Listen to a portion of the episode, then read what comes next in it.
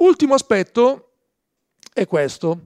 Come costruire una buona governance per le PMI? Quindi immaginiamoci di essere chiamati da un imprenditore che dice adesso voglio veramente cambiare.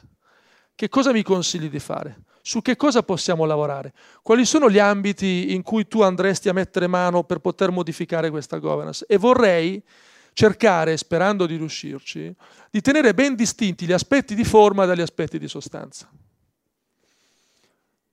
Alcune cose possono sembrare delle etichette, dopodiché vai in profondità e vedi se sono etichette o sono cose di sostanza. Partiamo dal primo aspetto, il consiglio di amministrazione. Vi dicevo prima che il numero di soggetti familiari che escono dal consiglio è stato più che sostituito dal numero di soggetti non familiari che sono entrati nel consiglio. Quindi c'è stata una, diciamo così, managerializzazione anche dei consigli di amministrazione. Perché parto da qui? Beh, parto da qui intanto perché è la parte apicale delle imprese, quindi partiamo da qua. Ma che cosa vuol dire lavorare sul consiglio? Parto da un esempio. Un eh, imprenditore che ho incontrato qualche eh, settimana fa si è quotato su AIM l'anno scorso eh, e eh, parlavamo appunto di questo tema dei consiglieri indipendenti. Io pensavo che lui mi dicesse ma questi consiglieri indipendenti li ho messi perché la borsa mi impone di metterli. No? In effetti impone, non è che non imponga. Dopodiché nella forma c'è, può essere anche sostanza. E mi ha fatto riflettere su questa cosa. Mi ha detto, guardi, in realtà io pensavo che fosse una cosa che dovevo fare per forma, però mi sono messo a cercare proprio un indipendente che faceva il caso mio, perché io faccio un certo business e mi sono andato a cercare un professionista, non il mio commercialista, che forse indipendente non sarebbe, non un professore universitario, che magari fa sempre bene metterlo, che può, adesso poi lo abbiamo anche come Presidente del Consiglio, quindi potrebbe essere, diciamo, non lo sappiamo, sono ore in cui siamo tutti attenti a vedere cosa succede, probabilmente. È ufficiale? Ecco, allora mi, allora mi state seguendo molto, devo dire, perché state consultando il sito di qualche, di qualche testata giornalistica ma un, cons- un, soggetto che potesse veramente fornire un supporto al, al, all'imprenditore nelle sue decisioni, imprenditore che tiene il 75% della quota proprietaria, colloca il 25% sul mercato, non considera l'indipendente come un obbligo, ma si mette a cercare quello che ha determinate caratteristiche che sono molto coerenti con che cosa? Con il suo obiettivo, uno, di sviluppare quel business, due, di ulteriormente sviluppare una organizzazione manageriale all'interno della, dell'impresa. Sapete cosa mi ha detto? Ha detto guardi, io l'ho cercato, sono stato forse fortunato, ma mi costa molto meno di un consulente. Quindi la fee che lui paga a questo indipendente è un ennesimo rispetto a quello che avrebbe pagato a un consulente per fare lo stesso tipo di interventi. Questo non è un giudizio sui consulenti, ci mancherebbe altro, ma per dire come, se tu passi oltre l'aspetto formale e vai alla sostanza, a quella che è la logica per la quale determinate scelte possono essere fatte, puoi trovare anche del valore.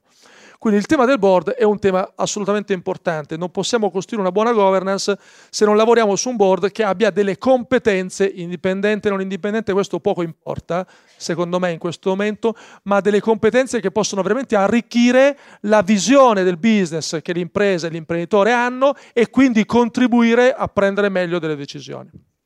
Secondo ambito, sistema di controllo interno.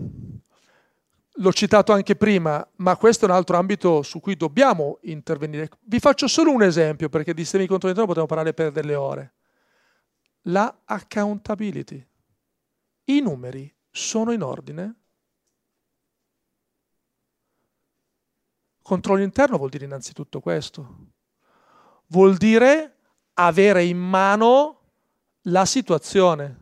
Se io chiuderò in perdita l'esercizio 2018 e lo so a marzo del 2019, è ben diverso che dirlo a settembre del 2018.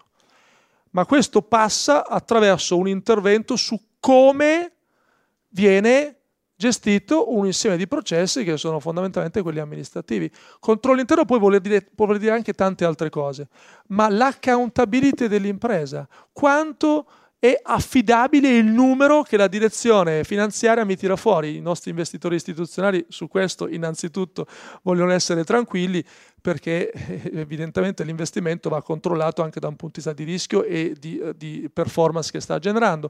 Però questo è un altro ambito di intervento importantissimo che ha un impatto culturale sull'impresa, perché non è il tema di fare un report settimanale che sia completo in modo tempestivo ogni venerdì, ogni lunedì, ma tutto quello che ci sta dietro per arrivare a fare quel tipo di produzione del dato in quel modo e in quei termini.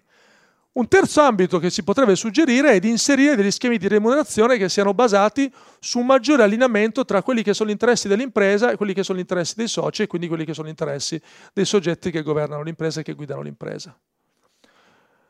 Questo è un tema non facile, che però sta prendendo sempre più piede e sta prendendo piede anche nelle dimensioni più piccole, ma è un punto ulteriore su cui, almeno in una fase iniziale, potremmo lavorare per poter costruire un sistema di governance più adeguato all'interno di questo mondo. E conseguenza del terzo aspetto è sicuramente la quarta, quarta variabile, perché attrarre manager ovviamente è più facile se gli schemi di remunerazione sono più allineati. Attrarre risorse qualificate se tu hai un sistema incentivante. Se un'azienda, lo dicevo prima, ha una buona governance, attrae manager che sicuramente sono più uh, a parità di business e a parità di altre condizioni, sono più incentivati a operare in un contesto più regolato, più disciplinato, dove c'è anche un allineamento di interessi rispetto alla società e agli altri stakeholder. Quindi come vedete c'è molto lavoro da fare. Io concludo il mio intervento che è stato contenuto nel tempo che mi avete dato e quindi spero di essere rimasto nei, tem- nei termini, con veramente un brevissimo messaggio di conclusione. È questo il momento in cui se uno vuole essere in grado di intercettare le opportunità di business e di investimento che ci sono e le risorse finanziarie che sono sempre più ingenti e lo vediamo quanta liquidità c'è sui mercati, c'è molta liquidità e ci sono poche opportunità di investimento. Il tema non è trovare i soldi, il tema è trovare le imprese. Ci sono tante risorse che però devono essere allocate. Allora, nella allocazione io credo che essere eligible per andare a intercettare questi flussi finanziari e queste risorse non possa che passare attraverso una costruzione di un sistema di governance che sia un po' diverso da quello a cui siamo abituati. E non perché siamo obbligati, ma perché questo ci consente di presentarci meglio nei confronti di eventuali investitori, eventuali stakeholder, ma al tempo stesso di avere dei vantaggi su quello che è il nostro processo decisionale e la nostra capacità di controllare rischi e rendimenti nel corso del tempo.